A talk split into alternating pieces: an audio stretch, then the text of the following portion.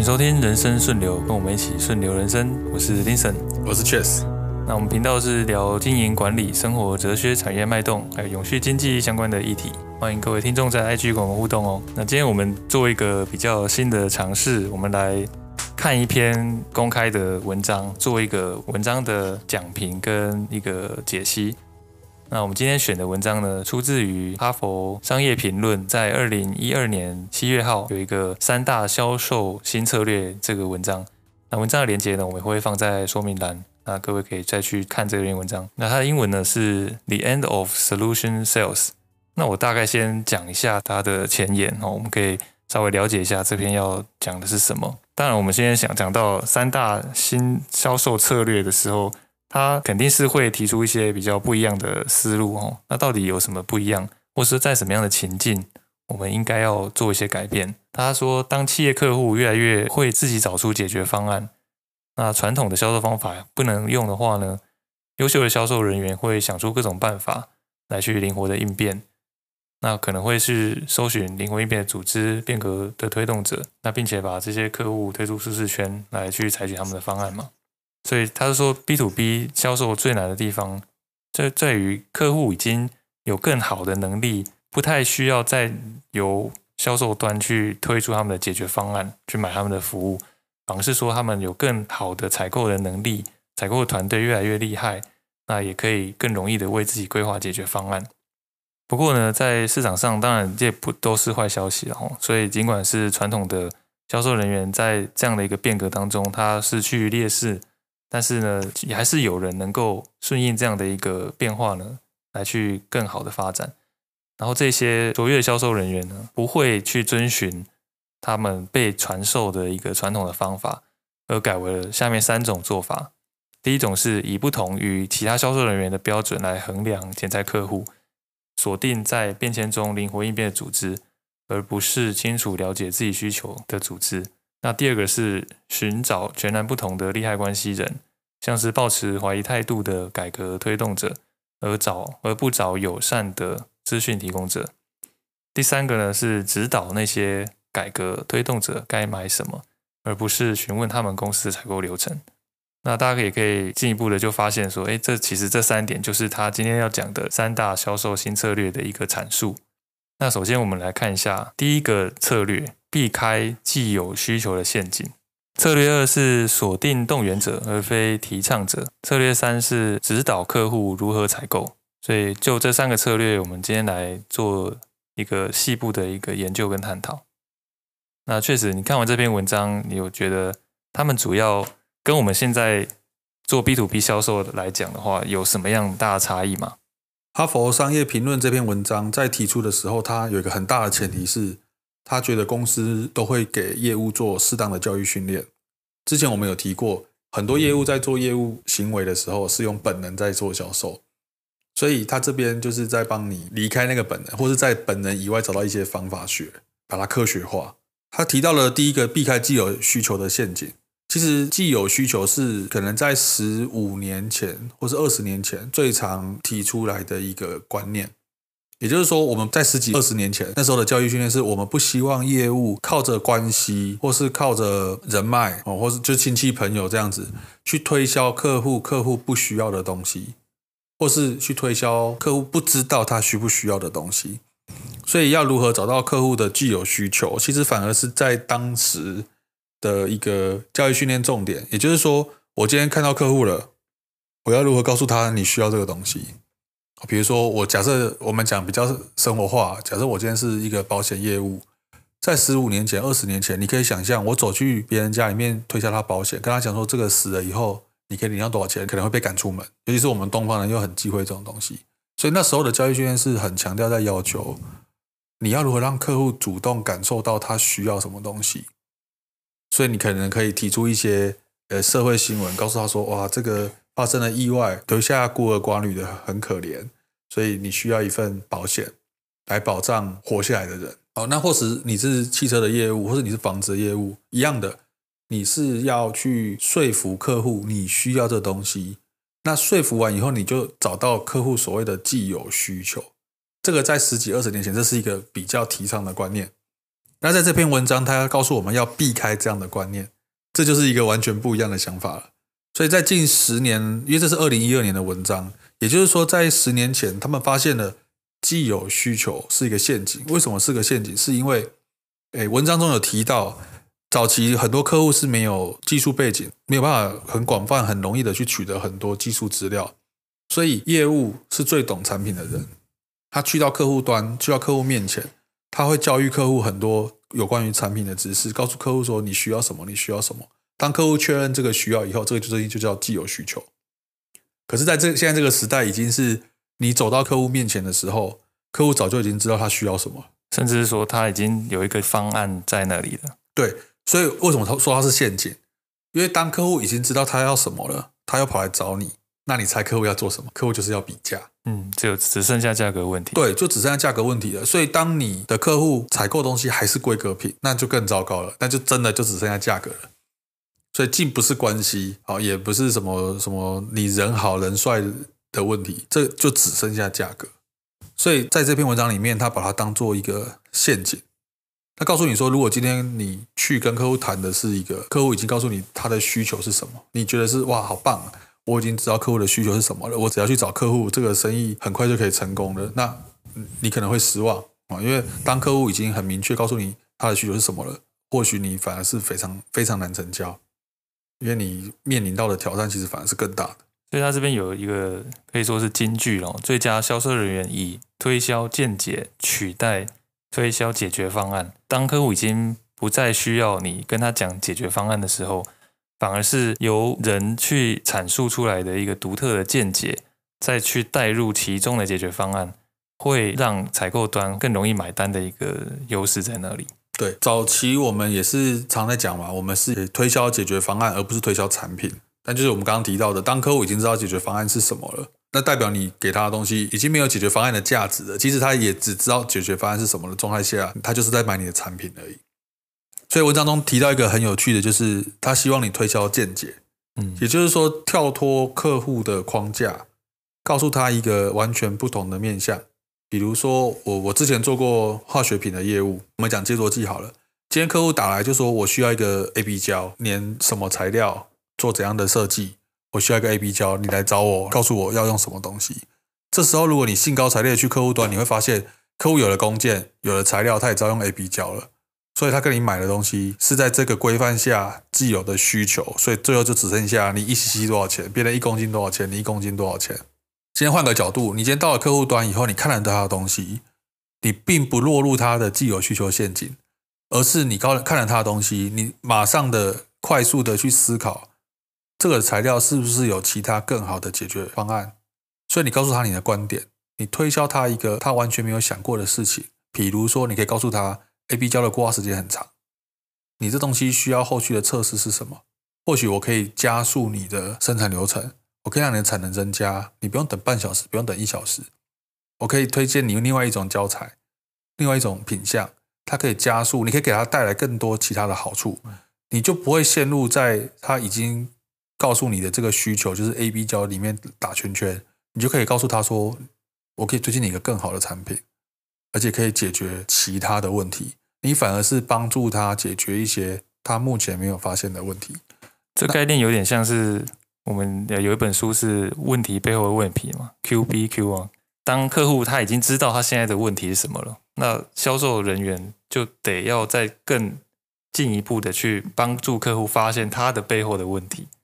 产生出更更新的、意想不到的需求。是，所以往往我在做销售的时候，我都会告诉客户，客户没有想到的事情。当然，我们不会每一次都有办法做得到这个程度，可是这个一定是所有业务员你们需要努力的，因为。当你可以很习惯性的去帮客户找到他没有发现的问题，其实你的成交反而是顺利的。这也就是我们之前有提到过的，销售训练其实它是违反人性的。即便你已经知道答案了，你都不要这么快提供答案给别人，因为你一定要去想后面会发生什么问题。各位如果也是 B to B 的业务，就会感受到一件事情，往往是客户很快告诉你一个问题，你很快给他答案，然后他催你催得很急，你很快给他答案以后。接下来就是无止境的等，你会发现你的东西好像可以的，可是他又告诉你说，可是还有其他其他 A 啊 B 啊 C 啊的问题，那为什么这些问题不是你在跟他对谈中你有办法把它挖掘出来的？其实这是业务的疏失。你把所有问题都丢给客户的时候，你的价值就不见了。嗯，但是如果你可以在客户遇到问题之前帮他想好，那或许你可以省掉走回头路的时间。因为你要想嘛，比如我们刚刚的例子，我给他一个教材，他去生产以后，他被产线的主管说：“你这东西太慢了，我要更快的东西。”那即便你的 AB 胶可以用，他还是不能用了。他要回头再去思考，他可以买什么东西。那假设他又自己想到另外一种教材，又扣了你，你又去，那就又是一个既有需求了。那你就是不断的让他自己决定他的需求是什么，你不断的提供一个很快速的解决方案，但是你不断的让他往下走的时候，又遇到别的问题，他就会在一直在这边绕圈圈。那所有的供应商如果都做一样的事情，你又如何能够脱颖而出呢？所以这就是 B to B 业务跟 B to C 业务有一点点不一样的差别。是 B to C，因为顾客是一般人，而且是个人，他很容易也很有可能，因为他在你的服务之下，或在你面对面人情的压力之下，他很快可以做决定，而且甚至是你贵别人一点点，他都愿意跟你买。可是 B to B 是不一样的，因为每个公司都有制度。而且每个公司都希望买到可以用，但是是最便宜的东西，所以他们会在不断的比较。他很难说你今天去，他采购就马上跟你讲说好，我马上买。这个是非常非常少见跟非常困难会发生的事情。所以你要如何让人采购觉得你不一样？所以他这一点，我觉得他这边这一第一点讲的就是非常呃，算是一个不错的观念，就是他告诉你，你不要陷入既有需求，不要去全信你的客户告诉你说他需要什么，你要问更多，让他告诉你整个事情的全貌。那或许你可以找到不同的角度，然后你可以推翻他现在的具有需求，给他一个不同的观念，然后让他重新去思考他到底需要什么东西。而且在商言商，你也不能傻傻的真的太客观的告诉他，你去推翻客户的观念的时候，你当然要告诉他，要提供给他的解决方案是你们公司有优势的产品。嗯，我们就一样延续化学品的例子，大家都是卖接着剂的。有的公司接着剂可能它瞬间胶很强，有的公司 UV 胶很强，有的公司 AB 胶很强。今天如果 AB 胶不是你们公司的强项，你去了，你把它洗掉了，告诉他用 AB 胶后续会遇到的问题，进而去改变这个采购或是这个研发单位他的想法，那你接下来要推荐给他的解决方案，推荐给他的东西，当然是要你们公司的强项。你不要去推荐一个 别的公司的优势产品啊，除非真的不缺钱啊。没有啊，你身为一个业务，不管你缺不缺钱，你去推荐别的公司的优势产品，那就失去了你这个高度嘛。你好不容易提升了自己，让自己可以发现问题背后的问题，就你却告诉客户一个别的公司优势产品的解决方案，那就有点白费功夫的感觉。所以我们在推销见解的时候，你要同时的提醒自己，你公司的强项是什么。所以我不断的告诉客户说，你可以怎么做，然后可以跟我们公司最好的产品，我们公司的优势产品去做结合。那这样子，即便他把你的见解消化以后，他当做一个他自己的既有需求，但是你已经站在一个优势点，因为你可能规格是你设定的，然后产品的特性、产品的验证方法都是你设定的，所以你就站在一个优势点。其实我们有经验的业务呢，就可以发现。就客户他通常对于第一个一定不会太接受硬推销嘛，那再来就是假设是呃用一个利他角度出发，然后去推荐他一些解决方案的话，只要没有真的很打到他的点，那他可能也不会那么接受这样的一个资讯。那反而是说我们展现出客观的一个态度，但其实就如同刚刚提到，这个客观也不是全然客观，还是要站在。以自身利益为出发的角度来去阐述的事情，哦，也就是说，我们想要推的产品服务的话，这样他就会更容易去接受这样的一个资讯，那并且进而导入到一个成交的一个阶段。是的，那接下来策略二的部分，它是锁定动员者而非提倡者。那我们可以直接从内文里面看到，他举了很多提倡者展现的表达形态。那其实大家会发现，这种非常理想的状况是不存在的。那反而是说，有一些属性呢，是我们比较容易忽略，但是它确实是能够真的促成交易的人。他这边以下有列出一些七种类型，提倡者可以看得到是指南型、朋友型、攀附型这三种。他也取一个另外名称叫健谈者。我自己理解是，他会很容易的跟你去做交流，提供一些资讯，可以有更多进一步去交流的机会。那但倒不一定可以促成交易。那反而是说，他最前面策略这边写的动员者，真的是有行动力，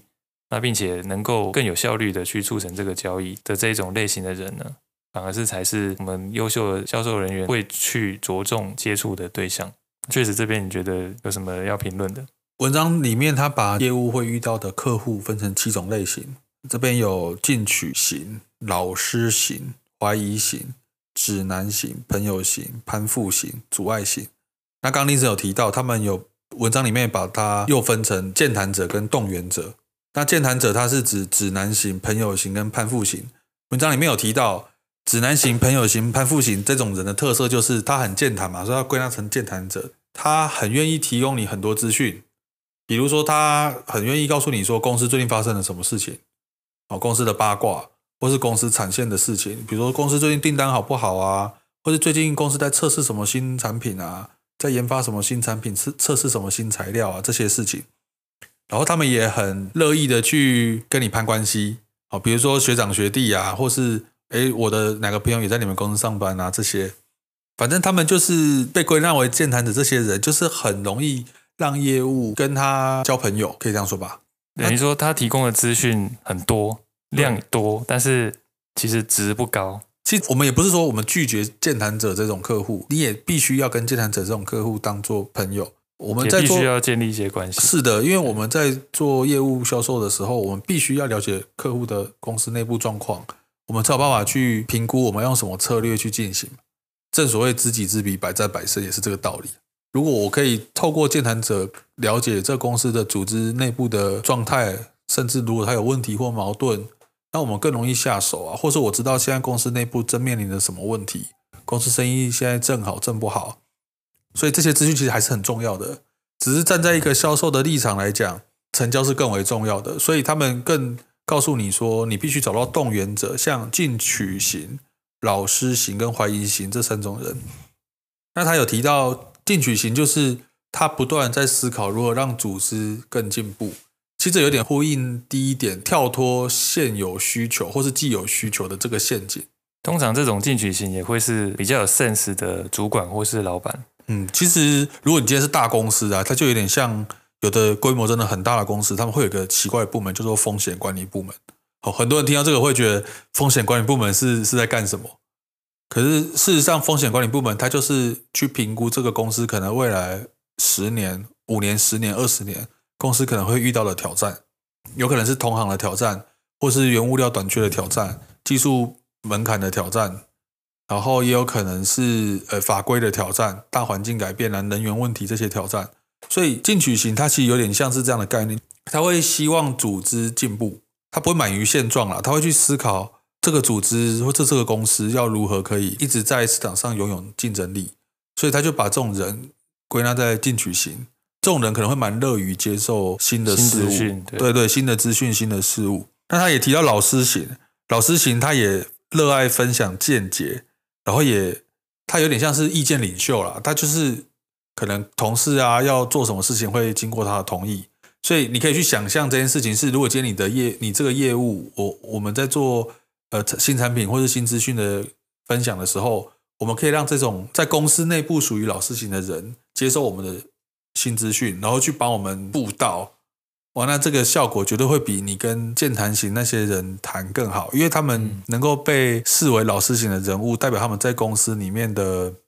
是有一定分量的，嗯，对，他们是有一定分量的，而且这有点像是社会地位吧，就是他已经在公司有这个地位，代表他过去已经做了一些了不起的事情，立过一些功，这样，对对对对，这种人反而是很重要。